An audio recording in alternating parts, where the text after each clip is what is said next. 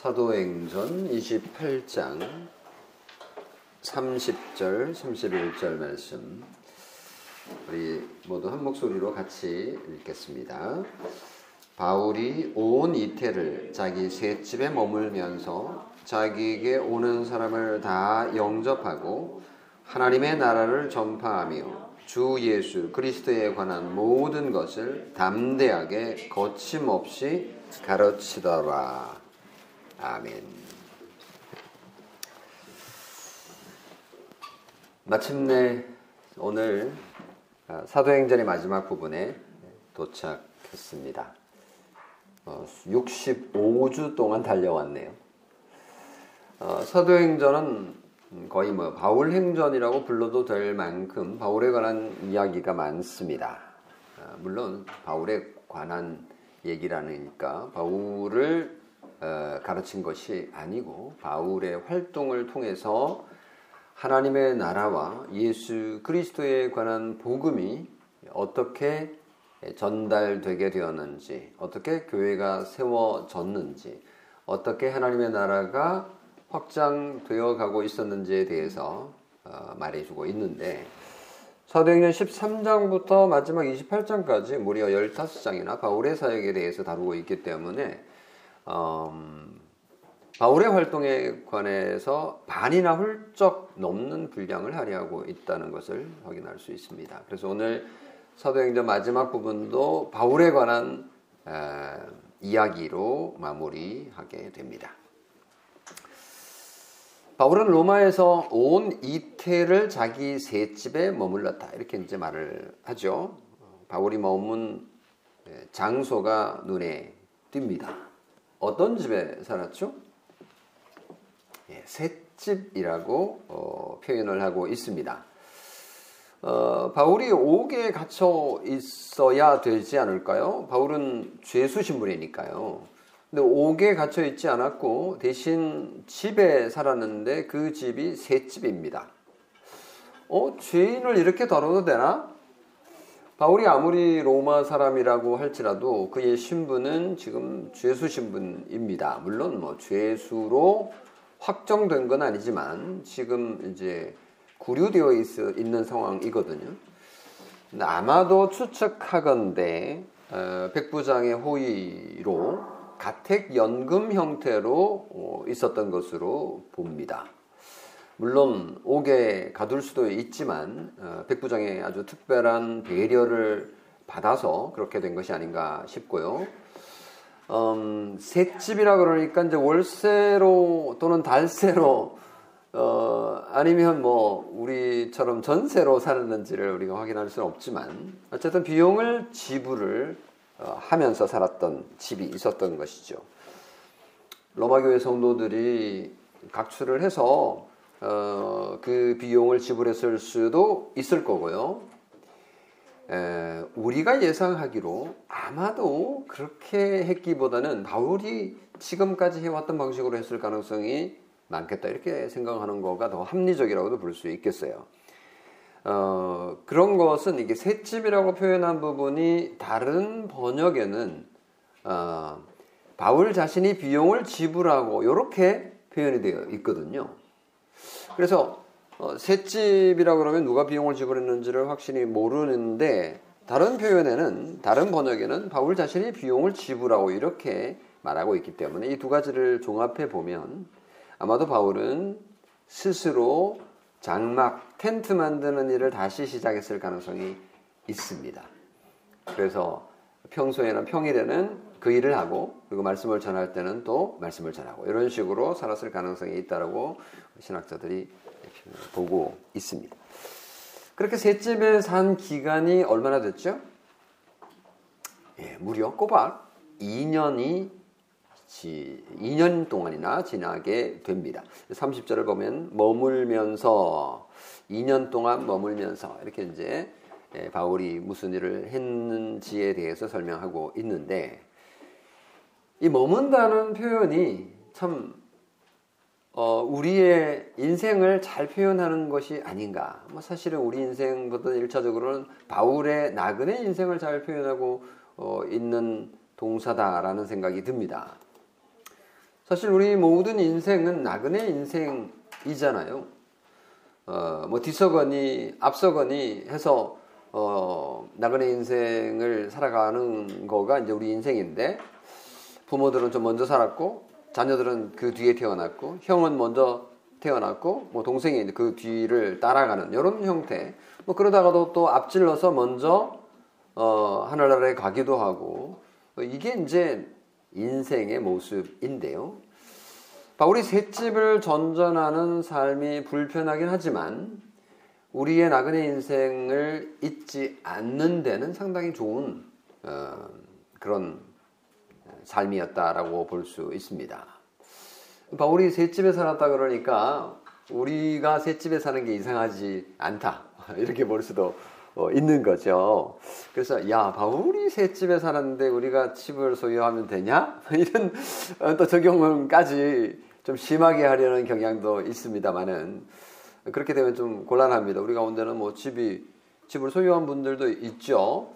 새 집에 사는 분들은 와 나는 바울처럼 사니까 좋다 뭐 이렇게 생각할지 모르지만 아, 이 말씀은 어, 우리 그리스도인들은 한평생 새 집에만 살아라는 말은 아닙니다.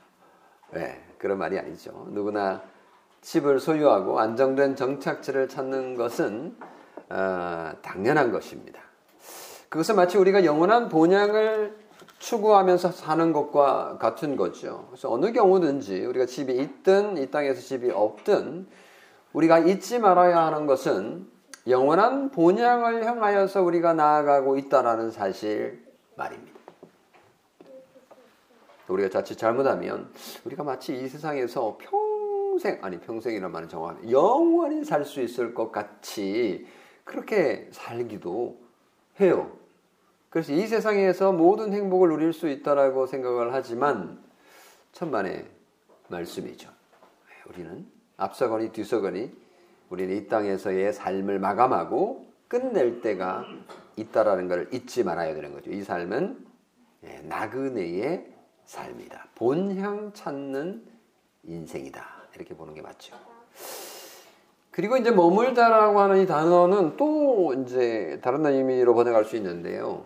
어떤 것을 견디고 참는다라는 의미로도 활용이 되거든요. 근데 어, 바울이 가택 연금 상태에 있다고 제가 말씀을 드렸는데 사실 여전히 죄인의 신분으로 있는 거죠.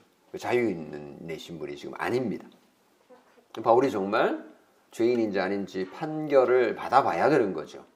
그 기간이 2년이나 아, 걸립니다. 그런 측면에서 볼 때 바울의 삶이 어떤 면에서는 진짜 힘든 삶이 없어요. 참고 견뎌야 하는 것들이 있는 그런 삶이었던 거죠.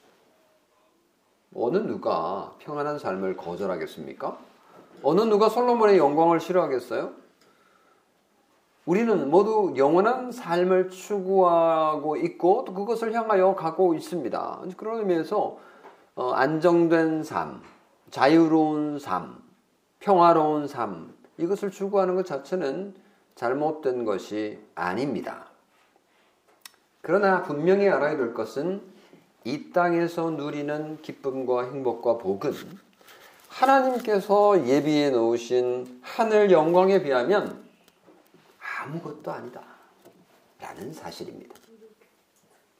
이것은 일시적이고 지나가는 것입니다. 하나님께서 우리에게 도구로 주신 것이고 어쩌면 하나님께서 우리에게 맛배기로 주신 것일 수도 있습니다. 그래서 우리는 기억해야 됩니다.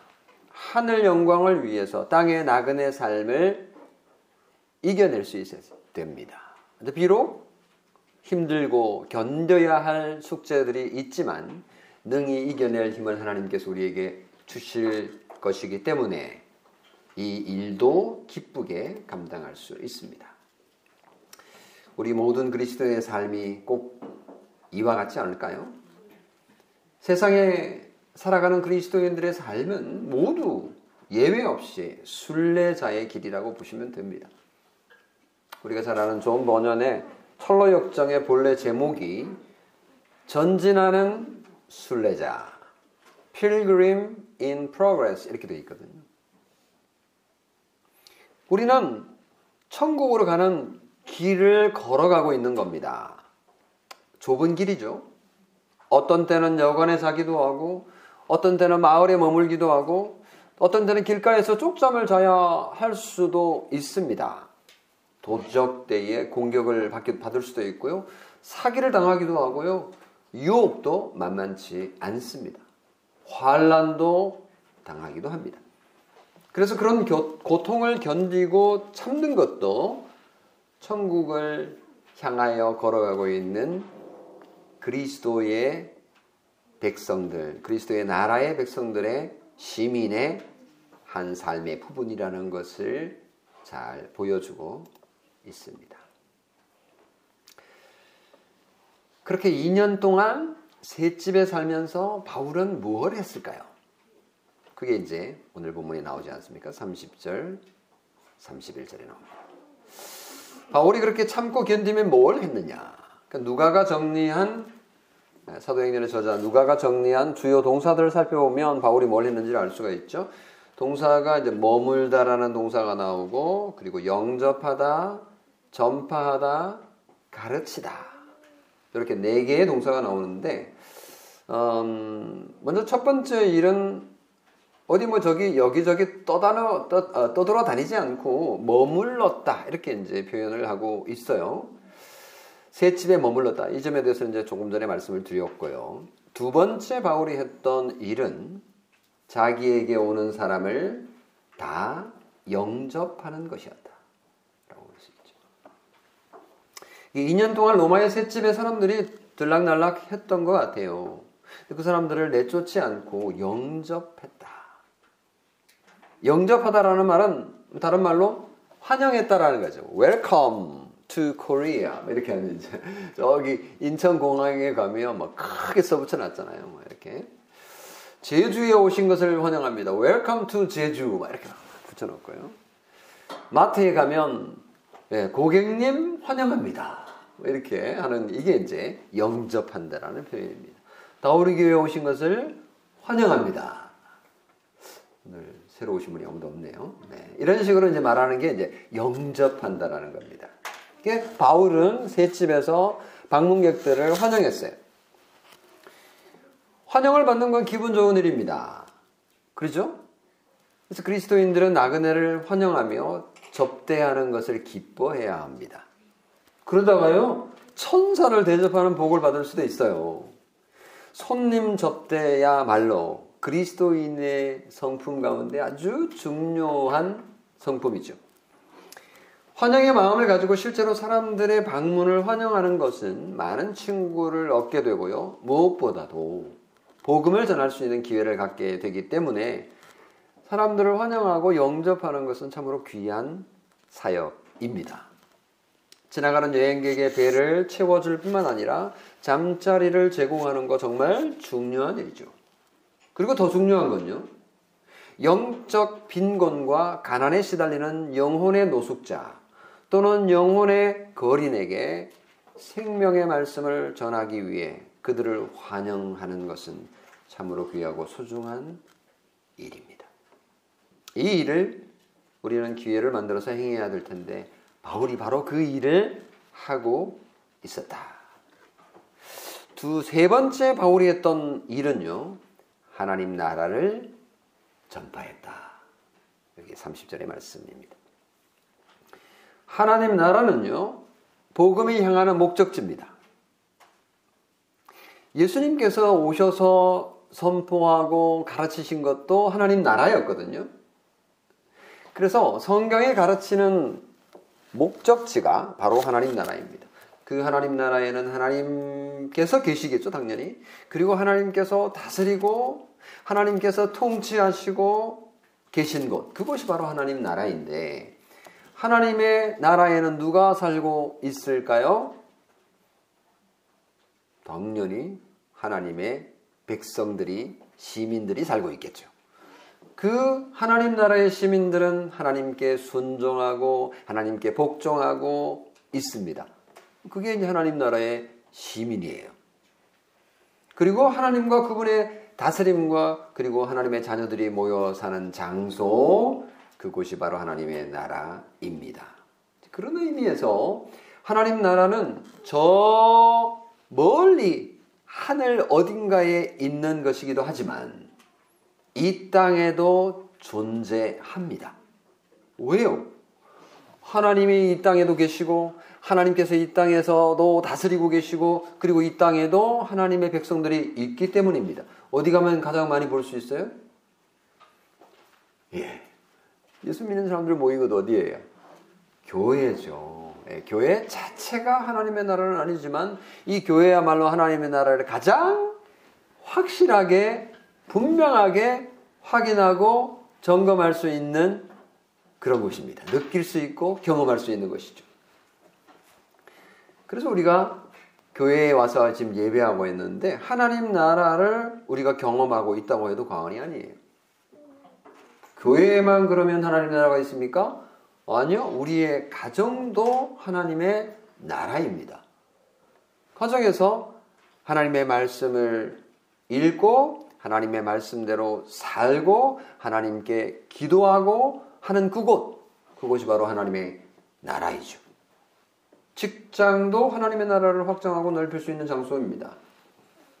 물론 아직 하나님의 나라가 완전하지는 않습니다. 교회도 뭐 흠이 있고요. 가정도 완전하지 않고요. 직장에서도 이 싸움이 만만치 않습니다. 하나님 말씀대로 해보려 하지만 이게 우리 마음대로 아니 뭐 나 자신도 잘 안 되는 걸요. 완벽한 형태는 아직 아니지만 그래도 이곳에서 하나님의 나라를 맛볼 수 있는 거죠. 그래서 완전하지 않기 때문에 우리는 주기도문에서 이렇게 기도하잖아요. 나라가 임하시오며, 나라가 임하시오며. 그래서 우리는 이렇게 기도해야 돼요.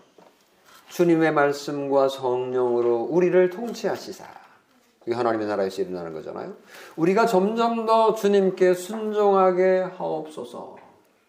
주님의 교회를 보존하시고 흥망케 하옵시며 왜 교회가 하나님의 나라를 개척해 가는 전적인 기지와 같기 때문에 그래요. 마귀의 일들과 주님께 대항하여 스스로를 높이는 모든 세력들, 그리고 주님의 거룩한 말씀에 반대하는 모든 악한 의논들을 멸하여 주옵소서. 왜 이렇게 기도해야 돼요? 하나님의 나라가 이 땅에서 이루어지는 것을 누가 제일 싫어하냐고요? 사탄이 싫어하죠. 사탄은 이거를 너무너무 싫어해요. 그래서 어떻게든지 막으려고 하고 반대하고 막 대항하고 이러거든요. 주님의 나라가 온전히 이루어져 주께서 만유의 주가 되실 때까지 그리하옵소서 나라가 임하시오며 라고 계속 기도해야 된다는 거예요. 왜? 아직 완전하지 않으니까. 그래서 바울은 하나님 나라를 전파했다. 아, 그런 의미가 있습니다. 네 번째 바울이 했던 일은 주 예수에 관한 모든 것을 담대하게 거침없이 가르쳤다.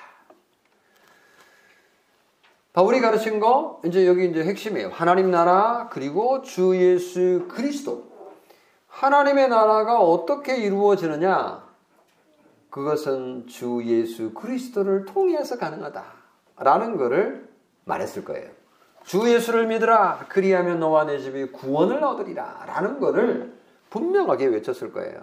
그래서 바울은 2년 동안이나 가르쳤으니까 여기서 예수 그리스도의 탄생의 비밀과 예수 그리스도의 삶과 그리고 예수 그리스도의 말씀과 예수 그리스도의 사역, 죽음, 부활, 승천에 관해서 아주 자세히 가르쳤을 것이라고 짐작할 수 있습니다.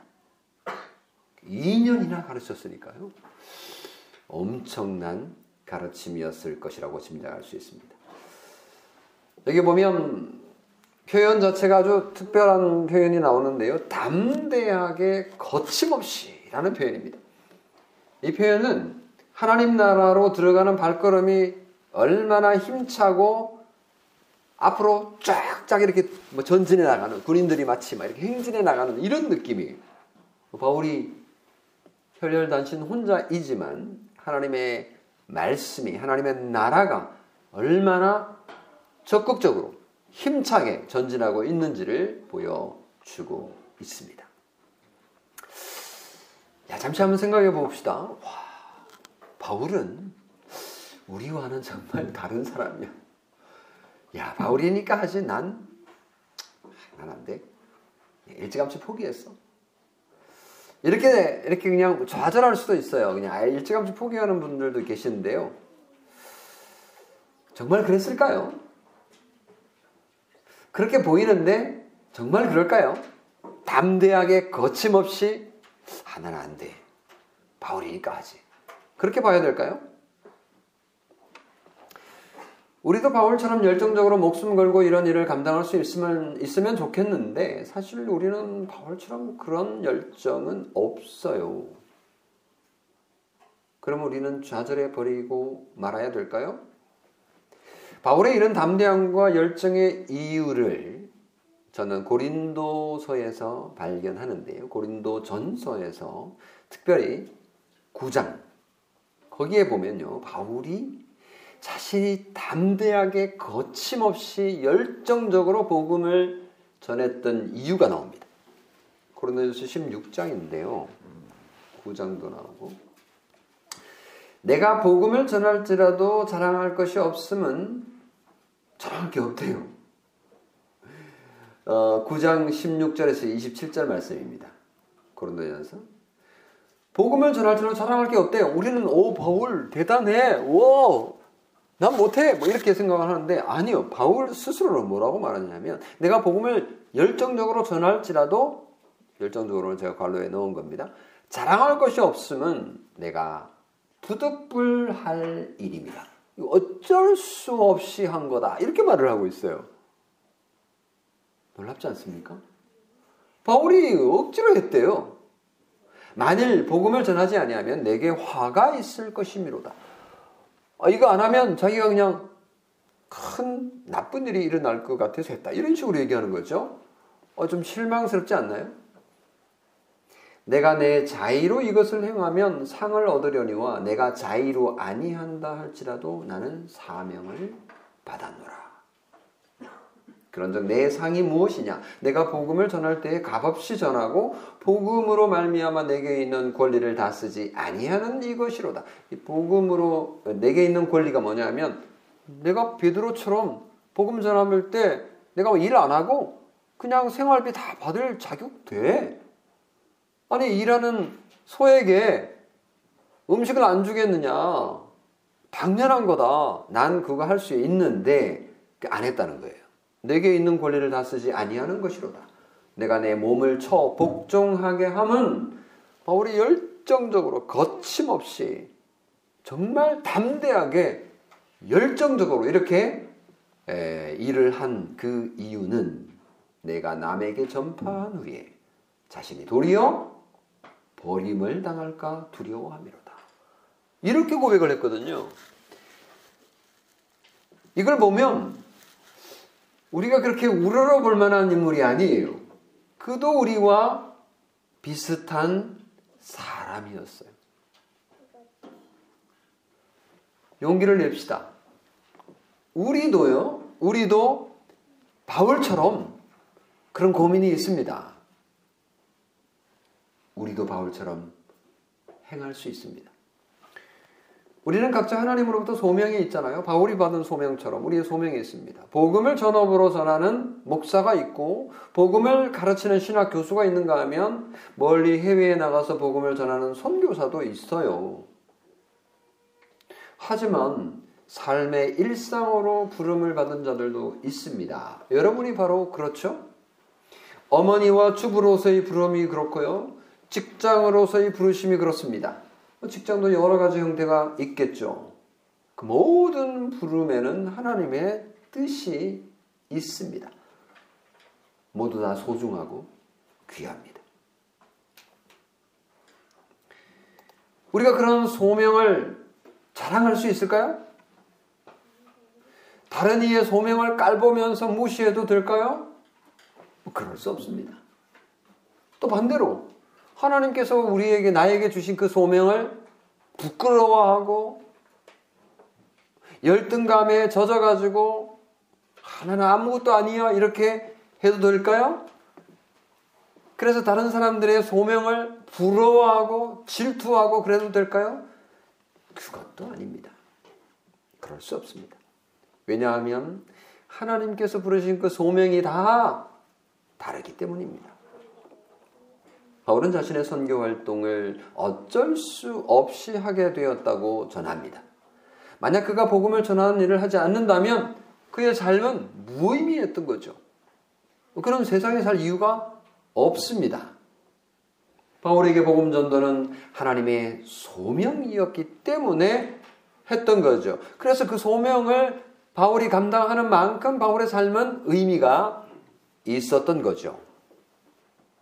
바울의 복음 전도 일이 끝나면 그 삶은 끝나고요. 끝나고요. 하늘의 영광으로 들어가게 될 것이라는 것을 암시하고 있습니다. 바울은 다른 사람을 구원하기 위해서 열심히 복음을 전하지만 정작 자신이 구원에 이르지 못할까를 두려워했다고 하지 않습니까? 이 말은 바울이 구원의 확신이 없다는 뜻이 아니에요. 이런 소명에 대한 열심과 열정이 자신을 구원하는 것이 아니라는 것을 역설적으로 설명하고 있는 거죠. 우리의 이 땅에서의 소명은 하나님의 부르심에 대한 응답이며 감사의 표현이라는 것을 말하고 있는 겁니다.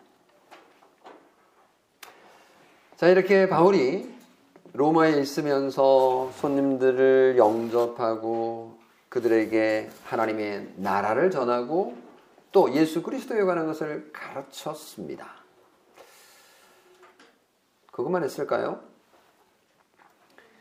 여기에 기록되어 있지는 않지만 우리는 성경을 전체적으로 tota scriptura잖아요. 전체적으로 볼 때 바울은 로마에 머무는 동안 2년 동안 4편의 옥중 서신을 기록한 것으로 봅니다. 그게 뭘까요? 신약 성경 에베소서, 골로새서, 빌립보서, 빌레몬서입니다. 옥가 옥에 있을 때에 보낸 편지라고 해서 옥중 서신 이렇게 부릅니다.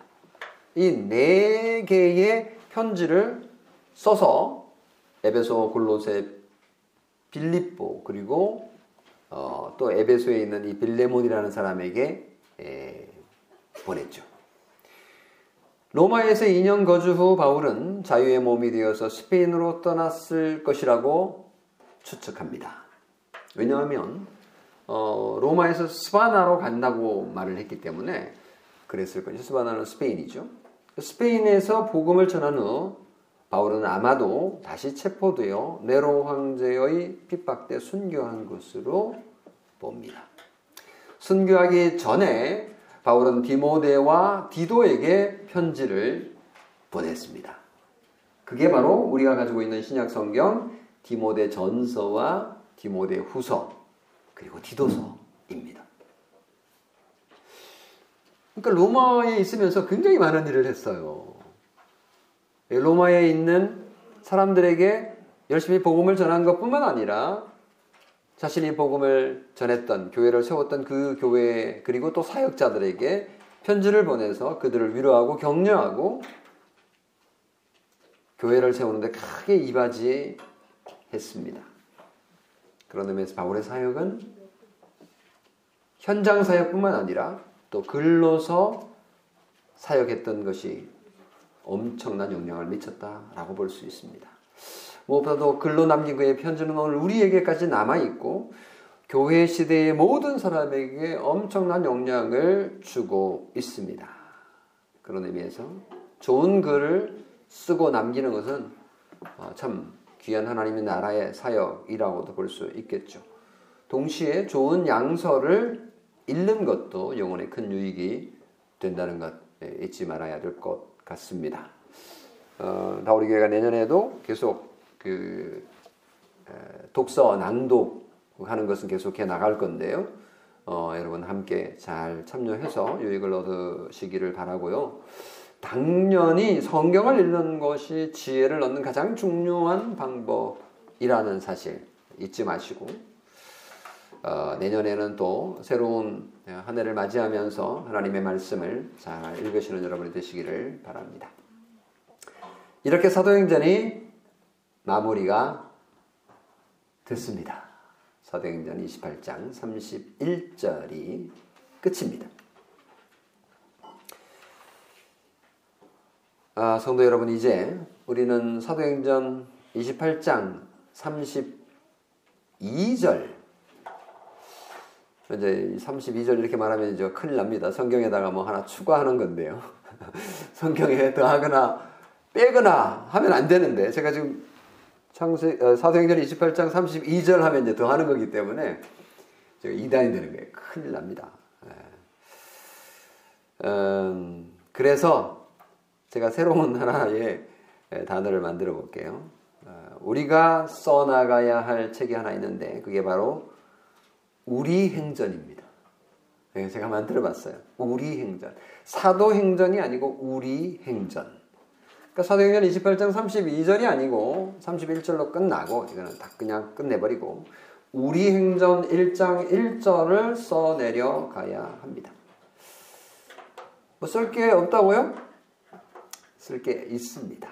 누구나 하나님의 부르심과 사명이 있기 때문에 우리 모두는 우리 행전 1장 1절부터 써 내려가고 있습니다. 아, 목사님 뭐 제가 뭐 쓸 게 뭐 있겠어요? 제 인생에 뭐가 있다고요? 저안 할랍니다. 뭐 아닙니다. 뭐 이렇게 말할 수도 있겠습니다만은 아, 네 겸손하신 자세인데 좋습니다. 그러나 염려하지 마세요. 우리 행전은 우리 스스로 만들어가는 것이 아닙니다. 사도 행전이 사도들의 행전이잖아요. 사도들의 행전. 근데요, 사실은요, 사도들의 행전이 아니고 성령님의 일하심을 기록한 거예요. 그래서 사도행전이라고 그러면 안 되고 사실은 성령행전이라고 말해야 된다라고 말하는 분들도 계세요. 그러니까 우리 행전은 우리 행전이지만, 우리의 이야기지만, 사실은 성령님의 사역은 성령행전이에요. 그렇기 때문에 걱정하지 않으셔도 됩니다. 하나님께서는 우리를 통해서 하나님의 나라를 이루어 가시고 계시고 또 앞으로도 그렇게 하실 것이기 때문입니다. 우리 행전을 써보지 않으시려 합니까? 우리 행전은요, 연극에 비유해 보면 배우, 연극에는 배우가 있죠? 배우가 누굴까요? 우리 행전의 배우는 누구일까요? 우리죠, 당연히. 우리는 다양한 배우로서의 역할을 감당할 겁니다. 연극에서요. 연출은 누굴까요? 연출은 성령 하나님이십니다. 연출이라는 본래 연극에서 쓰이는 용어인데 배우의 연기나 배경 음악이나 무대의 조명 이런 것들로 공연을 만드는 일을 말합니다. 감독이 자신의 메시지를 효과적으로 전달하기 위해서 연극에 동원되는 모든 시청각적인 수단들, 여러 상황들, 이런 거, 무대, 이런 거, 꾸미는 거, 이런 거, 모든 것들이 연출이에요. 이거 누가 하시냐면 성령 하나님이 하시는 거예요. 그 우리 행전이 이렇게 쓰여갈 때 우리가 배우로서 거기서 활동하게 되는데 성령 하나님께서 다 밑그림 그려주시고 다 마련해 주시는 거죠. 그리고 감독이 있다면 누굴까요? 감독은 성자 하나님이라고 볼 수 있습니다. 감독은 연극에서 실질적인 책임을 지고 전체를 지휘하고 관리하고 그 일을 맡은 사람을 말하잖아요. 정말로 예수님께서는 하늘 아버지 우편에 계시면서 온 우주를 다스리고 계시는데 특별히 교회의 머리로서 교회를 진두지휘하고 계십니다. 그래서 예수님께서 감독으로서 우리 행전을 진두지휘 하실 것입니다. 마지막으로 연극이 연극 공연 가잖아요. 어, 배우 있고 무대 장치 있고 예, 이렇게 연출이죠. 그리고 감독이 있어요. 뭐 빠진 거 있지 않아요? 다 있는 건가?